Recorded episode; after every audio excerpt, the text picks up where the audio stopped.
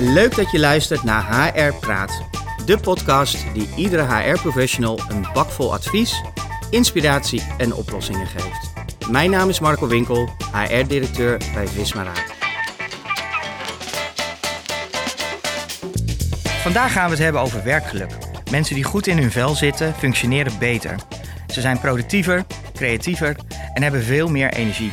Durven vaak meer initiatief te tonen en zijn klantvriendelijker. Maar bovenal prettiger om mee samen te werken. En Erwin Klappe is van origine arbeids- en organisatiepsycholoog en was de eerste Chief Happiness Officer van Nederland. In zijn bevlogen trainingen deelt hij de beste inzichten met HR-professionals, leidinggevenden en coaches, zodat zij het werkgeluk binnen de organisaties duurzaam kunnen vergroten. Welkom Erwin.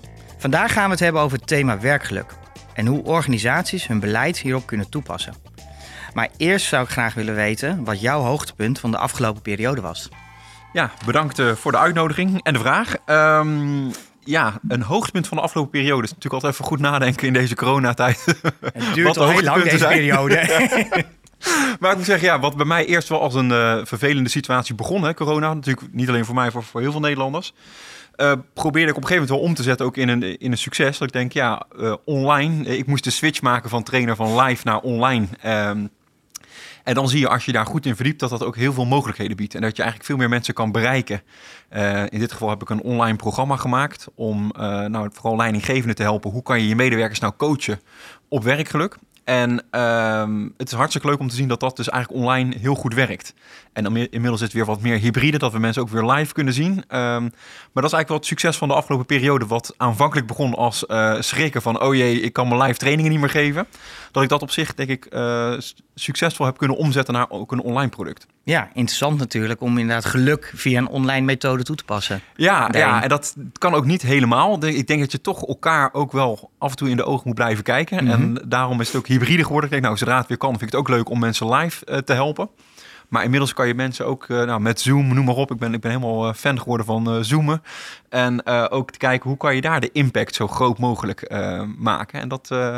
Ik denk dat dat aardig lukt op dit moment. Ja, kan je dat ook echt als een dieptepunt zien online? Of zeg je nee, het heeft ook wel die kansen geboden ergens in hybride? Nou, als ik heel eerlijk ben, voor de crisis was ik 100% live aan het trainen. En ik kreeg toen, wat was het, februari vorig jaar, kreeg ik het ene belletje na het andere. Ik werk heel veel in de ziekenhuiswereld en in de hogescholenwereld. En ik kreeg, ik denk dat ik echt 20 afmeldingen kreeg vanuit HR. Van ja, joh, jammer, je had die training stond gepland, maar het gaat helaas niet door. Dus waar mijn agenda goed gevuld was, begin 2020, was die gewoon in één klap helemaal leeg. Ja. Dus dat was wel echt even voor mij slikken van oké, en nu? Maar inmiddels merk ik, online werkt ook eigenlijk hartstikke goed en biedt heel veel kansen. Dus ik wil ook niet meer zo snel terug naar helemaal live. Ik snap ook niet waarom iedereen continu in de file staat daarin. Nee. Maar ik geloof wel dat de thema's die jij natuurlijk aanraakt, dat gaat ook wel in verbinding. En heeft wel met sociaal contact met elkaar te maken. Klopt. Natuurlijk daarin. Ja. Maar inderdaad, hybride is uiteindelijk denk ik wel de beste manier om uiteindelijk die trainingen te kunnen doen daarin. Ja. Ja. Hey, nou las ik vanochtend een artikel, hè, en niet geschreven door jou, maar wel inderdaad de tops en de flops van werkgeluk. Ja. Werkgeluk staat ook bij ons inderdaad als organisatie op de HR-agenda. Maar het is meer dan alleen maar even roepen, denk ik, hè? Want daarmee ga ik niet werkgeluk in een organisatie verkondigen. Als je nou kan kijken inderdaad, wat zijn voor jou nou fuck-ups waarvan je zegt, ja, maar dat moet je echt niet doen. Want mensen roepen graag, wij doen aan werkgeluk. En dan denk ik dat het er is. Ja. Nou, dus dat is eigenlijk de eerste. Hè? Dus het inderdaad het erover hebben is hartstikke goed. Daar begint het denk ik mee. Maar vervolgens ook gaan doen inderdaad. Hè? En ja, dan kan je qua doen het hebben over wat meer oppervlakkig werkgeluk. Dus dat zie je soms nog wel managers ook wel doen die wat overdreven doorschieten in het complimenteren van hun medewerkers. Waarbij het ook niet, dan voelt het al bij heel veel medewerkers niet echt oprecht en gemeend. Weet je wel, dat je denkt, dit is een beetje de shortcut naar meer werkgeluk. Mm-hmm. En dat is op de korte termijn misschien prettig. Maar op de lange termijn gaan mensen daar niet heel erg veel gelukkiger van worden. Dat zag je ook wel veel in de crisis. Dat het overdreven complimenteren, ook allemaal cadeautjes sturen aan medewerkers. Ik zeg niet dat het verkeerd is. Ik denk dat het ook goed is om te doen. Maar er is meer voor nodig, wil je het echt hebben over duurzaam werkgeluk. Dus ik denk dat daar wel een belangrijke zit om te kijken van wat werkt op de korte termijn. Maar met name ook kijken van wat werkt dan beter voor de langetermijn effecten. En wat zijn voor jou de basisingrediënten van werkgeluk? Ja, als je kijkt naar wat is het? Hè? Wat zijn nou de belangrijkste bestandsdelen? Dan een collega van mij, Onno Hamburger, heeft dat ooit mooi samengevat in een piramide. En de onderste laag van die piramide bestaat uit plezier. Dat is misschien ook wel het eerste waar je aan denkt als je het over werkgeluk hebt. Van ja, heb je plezier in je werk? Heb je gewoon lol in wat je doet? Dus dat is een belangrijk onderdeel, maar dat is zeker niet het hele verhaal. Er zijn nog twee andere componenten die ook erg belangrijk zijn als je het hebt over werkgeluk. En dat zijn de middelste laag van de piramide gaat over voldoening, waarbij de vraag is, ja, in hoeverre ken en benut ik nu mijn kwaliteiten en talenten? En de bovenste laag van de piramide, dus dat is de top, gaat over zingeving. Dus ja, welke bijdrage lever ik met mijn werk? Hè? Kan ik mijn idealen kwijt? En wat je ziet is dat medewerkers heel goed in staat zijn om zichzelf daar gewoon 3 rapportcijfers op te geven. Van 1 tot en met 10, hoe is het met je plezier? Van 1 tot en met 10, hoe scoor je op voldoening? En van 1 tot en met 10, hoe staat het op zingeving? Dus die 3 rapportcijfers en dat periodiek, dus niet 1 keer in de 2 jaar, maar ik denk iets vaker vinger aan de pols houden, is goed. Dus dat je zegt, nou misschien 5 keer in de 2 jaar... Zo die piramide is eventjes tussen medewerker en leidinggevende voorleggen. Mm-hmm. Van, hey, hoe staat het ermee? Dat is eigenlijk al een hele praktische om inzicht te krijgen, bewustwording te krijgen over hoe zit het eigenlijk met mijn werkgeluk. Oké. Nou lees ik ook veel over intuïtie en vertrouwen. Mm-hmm. Hoe correleert dat met werkgeluk?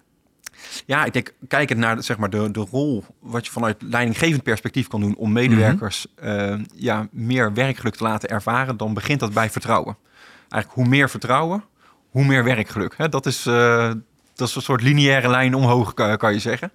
En dat zie je bijvoorbeeld ook bij waardering. Die 2 zijn volgens mij de basis voor leidinggevenden. Als je, hoe hoger het vertrouwen in je medewerkers en hoe meer waardering je geeft, nou, dan zie je gewoon dat het werkgeluk een boost krijgt. Dus daar geloof ik heel erg in. Ja. Maar ja, dat is ook nog makkelijk gezegd. Hè? Maar hoe geef je dan vertrouwen aan je medewerkers? Dat was mijn volvraag eigenlijk naar jou toe. Ja. Want je hebt natuurlijk ook je eigen werkgeluk daarin. Hoe doe je dat dan? Nou, ik denk het vertrouwen geven heeft ook heel veel te maken met je mensbeeld. Mm-hmm. Dus wat is nou je mensbeeld vanuit jou als leidinggevende richting je medewerkers? Als je denkt, ja, mijn medewerkers zijn lui en laks en lopen de kantjes ervan af, dan ga je ze ook op die manier behandelen en dan gaan ze zich ook op die manier gedragen. Dus het heeft een soort self-fulfilling prophecy. Mm-hmm. En als je ervan uitgaat van nee, mijn medewerker is intrinsiek gemotiveerd en die wil er wat van maken, nou, dan ga je hem ook op die manier benaderen en dan ga je hem ook op die manier behandelen en daarmee gaat hij ook andere resultaten behalen. Positievere resultaten. Ja. Dus ik denk dat het mensbeeld een hele belangrijke basisvoorwaarde is in hoeverre geef je nou vertrouwen aan je medewerkers. Helder. Wanneer ben jij voor het eerst zelf met werkgeluk in aanmerking gekomen? Want je hebt ergens iets gemerkt waarvan je denkt, hey, ja. Dat was voor mij de keerzijde naar werkgeluk. Ja, nou, dat was inderdaad niet een heel positief verhaal. Dat begon bij mij met diepe ellende, met diep ongeluk. Ik was zelf 9 jaar oud en toen zag ik mijn vader thuiskomen van een normale werkdag. En het was buiten, was het -20. Dat kon toen nog, hè? Die tijd. Het was erg koud. Hadden we nog geen klimaat. Toen hadden we nog geen klimaat-issues. Maar dus het was echt ontzettend koud buiten. Maar mijn vader was doordrenkt van het zweet. Dus toen dacht ik al, hè, wat gek. En ik keek ook naar hem en zijn ogen stonden wat gek. Weet je, gespannen. Hij was heel zenuwachtig aan het krabben op zijn nagels. Ik weet allerlei signalen die ik niet herkende bij mijn vader. En dus ik keek naar mijn moeder en naar mijn broer en mijn zus. En allemaal keken we elkaar zo aan van ja, hier klopt iets niet. En helaas bleek dat ook het geval. Dat eerst dachten ze aan overspannenheid. Maar later bleek toch de zeer stressvolle werkomgeving waar mijn vader in verkeerde, dat zelfs zijn biologische aanleg voor manische depressiviteit triggerde. Dus dat eindigde toen zelfs, dat was dus in 1993 uit mijn hoofd, in een opname in een psychiatrische inrichting. Dus hij kreeg psychoses en moest, eigenlijk maandenlang was hij van huis. En toen dacht ik, jeetje, wat is hier allemaal aan de hand en wat is hier misgegaan? Dus eigenlijk van jongs af aan ben ik wel die vraag gaan stellen van, hoe kan het nou dat mijn vader op dit moment in een inrichting zit en eigenlijk toch de werkelijkheid uit het oog is verloren. Terwijl toen ik bij vriendjes thuis ging spelen, zag ik in diezelfde periode dat de ouders heel blij van hun werk kwamen.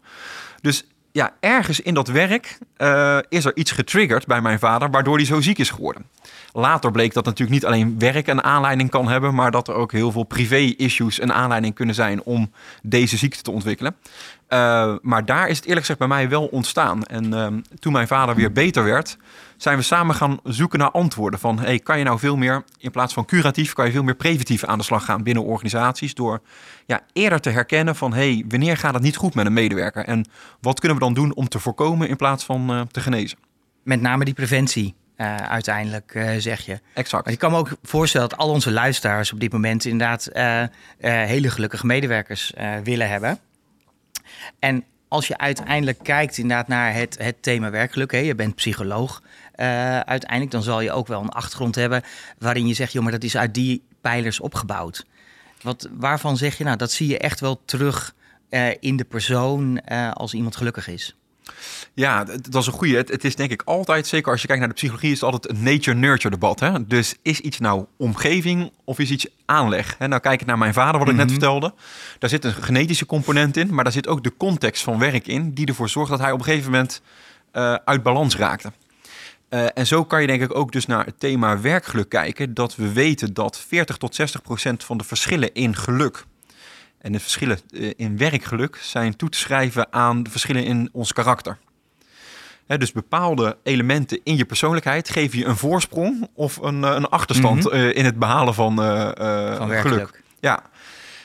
Misschien nog even los van de crisis. Hè? Maar als je bijvoorbeeld kijkt naar mensen die hoog scoren op extraversie, mensen die hoog scoren op altruïsme en mensen die emotioneel stabiel zijn, die hebben gewoon een voorsprong op werkgeluk. Dus die kunnen met gemak hogere cijfers halen voor de piramide waar ik het net over had. Hè? Over hun plezier, over hun voldoening en over hun zingeving. Ten opzichte van de andere kant, mensen die dus introverter zijn, emotioneel wat instabieler zijn, hè? Misschien wat neurotischer zijn en wat minder altruïstisch zijn. Hè? Dus misschien wat meer competitief zijn van aard. Je ziet dat profiel bijvoorbeeld ook terug bij de gemiddelde ICT'er. Bijvoorbeeld de ICT'er heeft over het algemeen wat meer moeite in de hoge cijfers halen van werkgeluk. Maar dat wil niet zeggen dat het heel erg de moeite waard kan zijn om een ICT'er te begeleiden van een rapportcijfer 5 naar een rapportcijfer 6. Dat kan al een enorme impact hebben. Maar je kan eigenlijk tegen een groep IT'ers niet zeggen, nou, aan het eind van het jaar moeten jullie allemaal een 9 scoren op werkgeluk. Ja, dan weet je één ding, dan maak je ze juist ongelukkiger. Hè? Omdat het gewoon niet realistisch is gezien hun karakter. Ik zie het al helemaal voor me, dat ze allemaal heel hard gaan werken om die 9 uiteindelijk te krijgen en heel ongelukkig worden. Exact, maar dat is precies inderdaad wat er dan gebeurt. Hè? Dus het heeft ook veel te maken met realistische verwachtingen scheppen per individu. En dus dat is dus het karakter is een ontzettend belangrijke voorspeller voor het werkgeluk.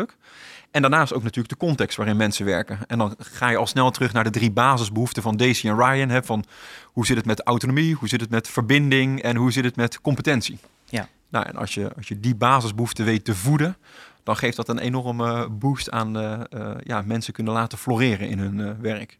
Ik denk dat dat een heel mooi item is natuurlijk, hè? Het laten floreren. Jij zei net even heel snel, ging je daar overheen. Pre-corona, merk je dat nu door de huidige situatie dat werkgeluk een andere dimensie heeft gekregen? Ja, je merkt dus, kijkend naar de cijfers, dan zie je dus met name dat de mensen die wat extraverter zijn, zoals ik zelf, en de mensen die wat altruïstischer zijn, wat ik ook in mezelf herken, die hebben nu juist een nadeel ten opzichte van de mensen die precies de andere beeld laten zien. Dus de introverte en de misschien wat competitievere medewerker.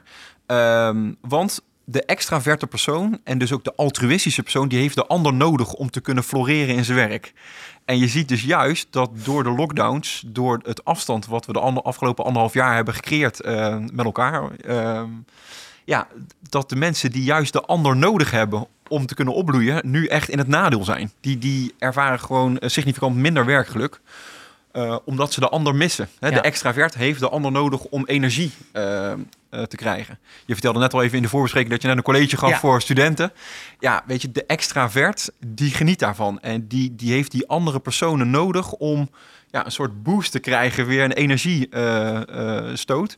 En dat zie je dus juist door de lockdowns, dat er steeds meer afstand is gekomen.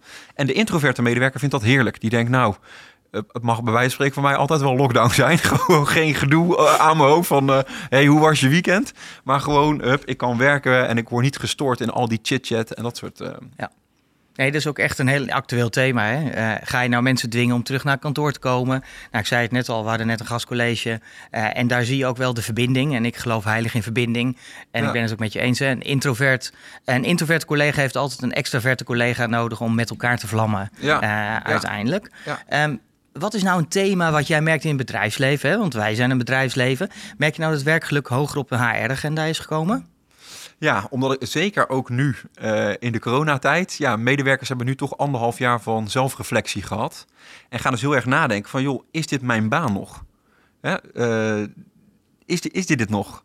Dat zie je overigens niet alleen in werk, maar dat zie je op alle levensdomeinen. Hè? Ja. Dus dan kan je ook hebben, is dit mijn relatie nog? Of is dit, zijn dit mijn hobby's nog? Mensen gaan op alle levensdomeinen nadenken van... hey, is dit het nog?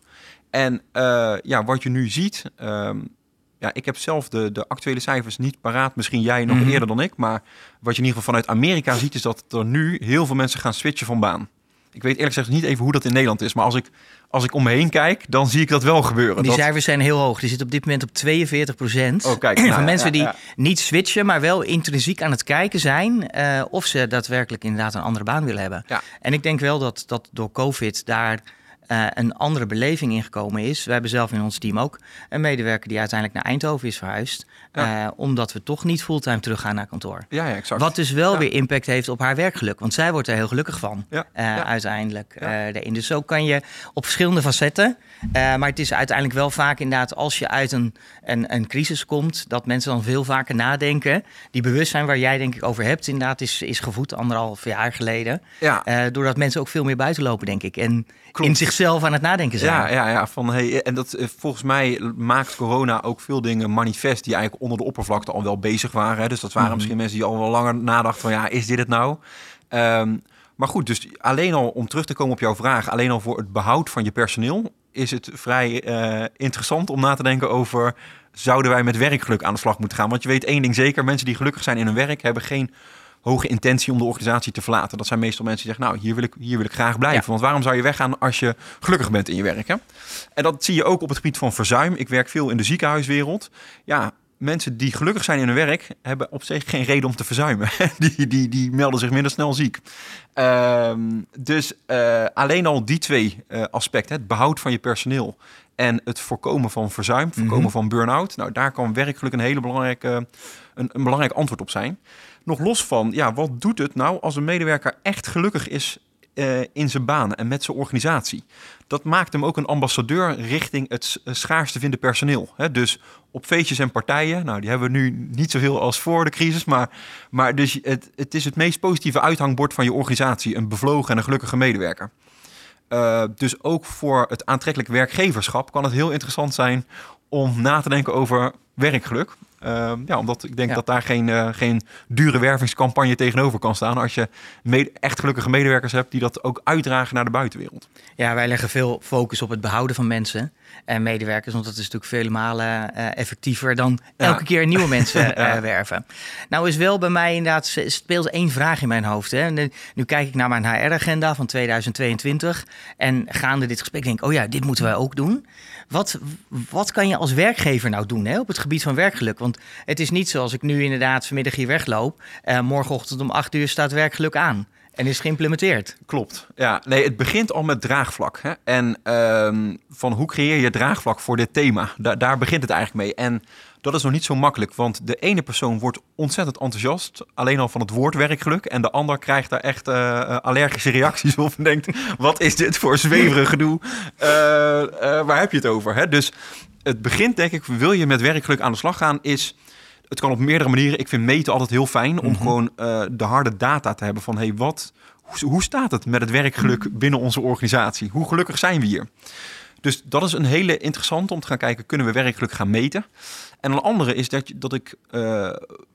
ik ben nu 10 jaar met het thema bezig... en ik merk dat een hele effectieve manier is... om gewoon laagdrempelig mensen te laten kennismaken met het thema. Dus, en eigenlijk op alle niveaus. Hè? Dat is raad van bestuur, management, de teamleiders... HR, OR, de medewerkers zelf.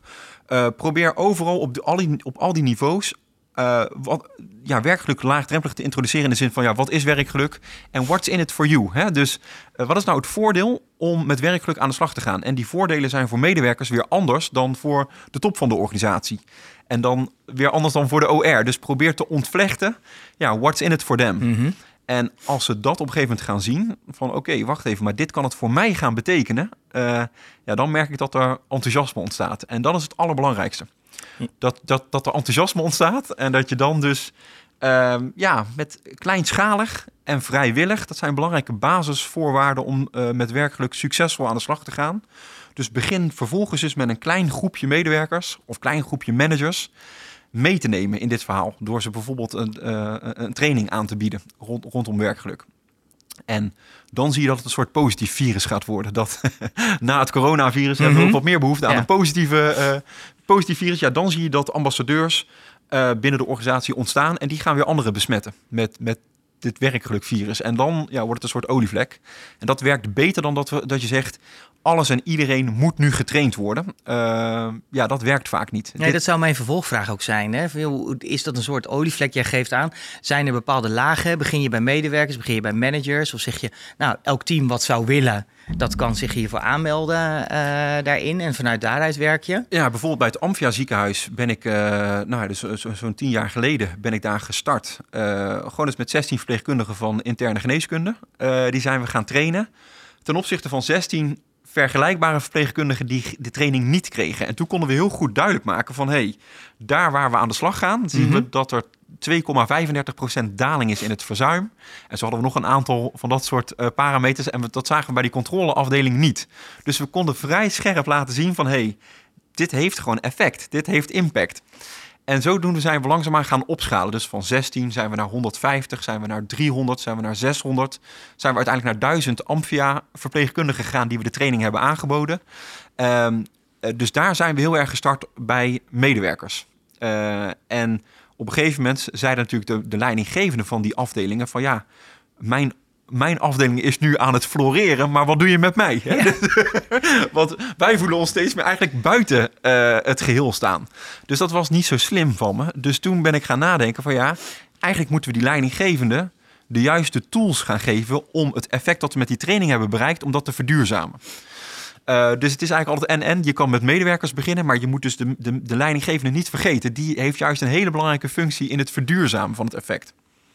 En andere organisaties beginnen weer inderdaad juist bij het management. Zeggen laten we eerst daar beginnen.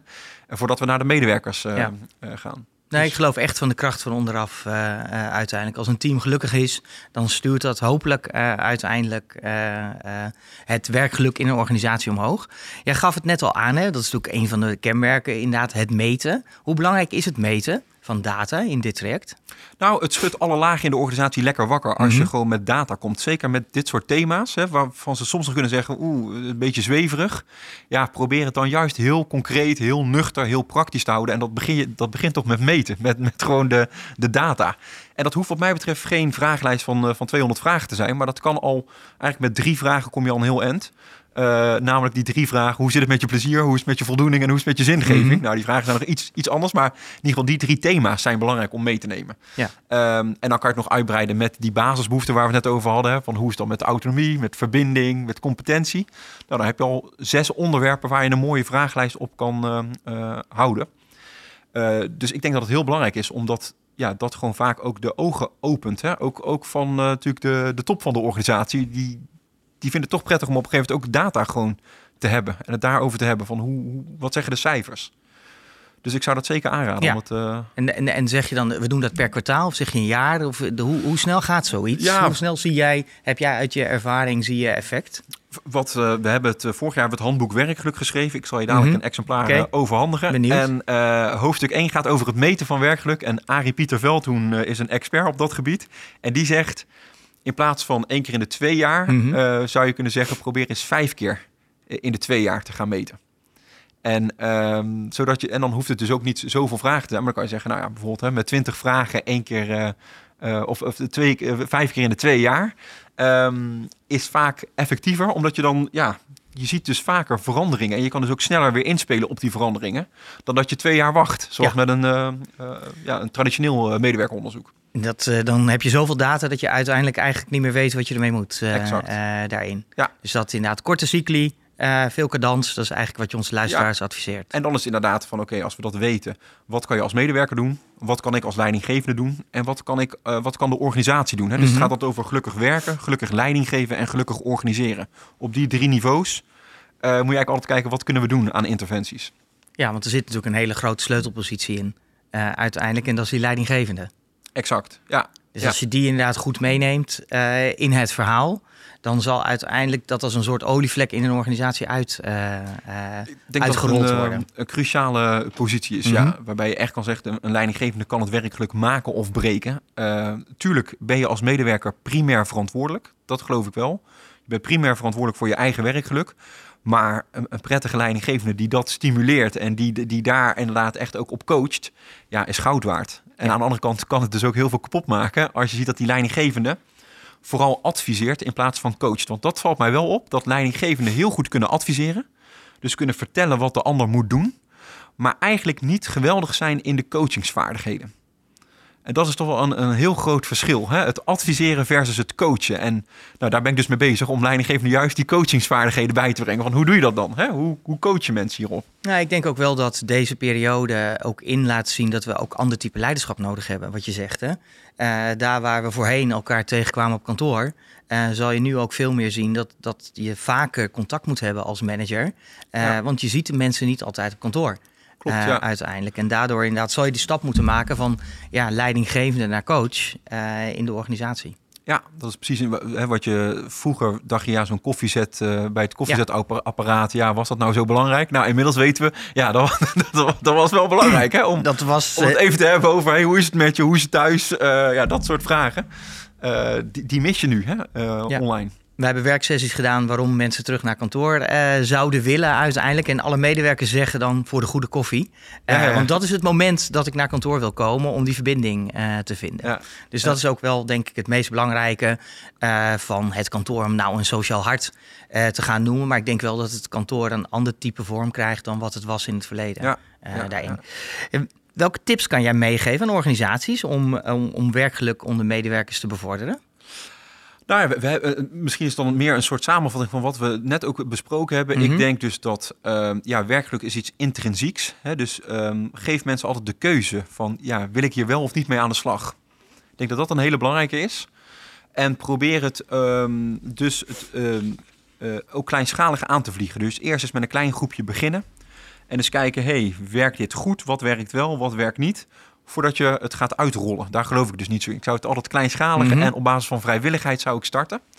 En hou dus ook rekening met de individuele verschillen. Waar we het net over hadden, het verschil tussen misschien een IT'er, om het even plat te slaan, die een ander persoonlijkheidsprofiel heeft versus een marketeer.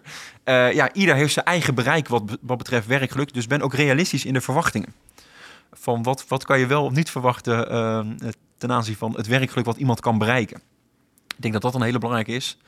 En probeer dus inderdaad het enthousiasme voor het thema te vinden. Dus kijk wie er echt warm voor loopt. En begin eens bij die eerste groep enthousiastelingen. Wie zijn dat? En kunnen die als een soort ambassadeurs het positief virus weer verder brengen? Dus dat zijn een paar dingen waar ik aan denk. Misschien even nog los van de inhoud meer, maar meer van de aanvliegroute. Van wat zijn nou tips om hiermee aan de slag te gaan? Dan zou ik zeggen, dat zijn een aantal van die basisingrediënten die vaak zorgen dat het succesvoller is dan dat je het uitrolt. En wat is de algemene beleving nou bij werkgeluk? Hè? Want 10 jaar geleden denk ik dat je best wat kritische opmerkingen hebt gehad over de Chief Happiness Officer. Zeker. Inmiddels is dat een begrip gewoon in Nederland en in wereldwijd volgens mij daarin. Zijn we al af van het thema knuffelen? Nou ja, zo begon het inderdaad bij mij wel 10 jaar geleden. Hè, dat ik kwam toen vers van de universiteit en ik dacht, we moeten met dit thema aan de slag. Bevlogenheid, werkgeluk. En toen kreeg ik inderdaad letterlijk ook van een MT-lid van de PNO-afdeling te horen. Ja, Erwin, wanneer begin je eens met werk? Hè? Dit soort thema's, prima. Maar bewaar het knuffelen lekker voor thuis. En ga eens aan de slag met het echte werk. En inmiddels zie je wel na 10 jaar dat mensen toch serieuzer zijn. Gaan nadenken over het thema werkgeluk. Ook omdat het gewoon aan de harde kant ook de resultaten oplevert. Dus inmiddels zijn we die fase, heb ik idee, in veel organisaties wel voorbij. Maar toch binnen de organisatie heb je gewoon een groep die je niet meekrijgt met dit thema. En dat is ook prima. Ja. Ik zie het een beetje als oversteken bij een zebrapad. Sommige mensen kiezen ervoor om in de regen te blijven staan. Terwijl ze aan de andere kant van de weg zien ze dat de zon schijnt. En denken, nou weet je wat, laat mij maar in die regen staan. Ik geloof het wel. En anderen die willen wel oversteken. Die willen wel graag naar de kant waar de zon schijnt. En dat is ook prima. Weet je, ik zou echt, ja, dat zou mijn advies zijn. Richt je op de mensen die willen oversteken. En dan zie je vaak dat de rest wel langzaamaan gaat volgen. Maar over het algemeen zijn mensen ja, liever wat ongelukkiger dan onzekerder. En dat is wel wat je met werkgeluk doet. Je pusht mensen, ze pushen zichzelf een beetje in de onzekerheid. Ja, je gaat net even stappen buiten je comfortzone doen die spannend zijn. Maar uiteindelijk wel meer werkgeluk opleveren. En dat is de vraag, wie durft dat aan? Ja, nou, met name dat laatste denk ik. Hè? Wie durft dat aan, die stap? Mijn laatste vraag voor jou, want dan zijn we denk ik bijna aan het einde gekomen. Waar krijg jij zelf werkgeluk van? Wanneer ben jij nou gelukkig? Nou, ik merk dus, ik ben vrij extravert. Dus ik heb echt andere mensen nodig. Ik moet ook eerlijk zeggen, dit was niet mijn gelukkigste periode de afgelopen 1,5 jaar. Dus ik ben heel blij dat ik nu met jou hier zit, dat ik weer mensen ontmoet. Ja. Dus ik merk over het algemeen dat ik erg gelukkig word van met groepen aan de slag gaan. Dus zeg maar een groep met leidinggevende HRM'ers die intrinsiek gemotiveerd zijn om met werkgeluk aan de slag te gaan. En als ik ze daarbij mag gaan helpen, ja, dan maak je mij het allergelukkigst. Dus grote groepen mensen helpen, dan floreer ik. Ja, nou interessant. Ik vond het een heel leuk gesprek, Erwin. We zijn aan het einde gekomen van deze aflevering. Ik had nog wel uren met je door kunnen praten, want het is een heel interessant thema. Maar je hebt ook iets voor onze luisteraars. Ja, ik vertelde net al, we hebben vorig jaar het handboek Werkgeluk geschreven. Nou, dat is meer dan 300 pagina's. Kijk. En toen dacht ik, misschien helpt het om een klein boekje te maken. Dus ik heb het althans samengevat, daarmee doe ik het tekort. Maar ik heb geprobeerd de essentie eruit te halen. Samen met Ad Bergsma. Heb ik een executive summary gemaakt. Dus een management samenvatting van 30 pagina's. Kijk. En het lijkt me hartstikke leuk om die voor de luisteraar aan te bieden. Het is een digitale versie, kunnen ze ontvangen.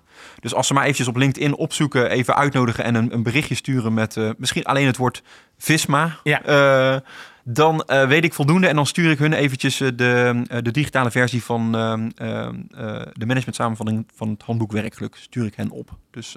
Heel goed, wat onwijs leuk cadeau voor onze luisteraars. Ook inderdaad omdat het een actueel thema is... waar volgens mij heel veel HR, maar ook leidinggevenden... heel veel positief advies van kunnen gebruiken. Dankjewel voor dit interessante gesprek. Ik heb er weer een aantal nieuwe handvaten uitgehaald... waarvan ik denk, hey, interessant, dat gaan wij ook toepassen. En wil je meer weten over werkgeluk...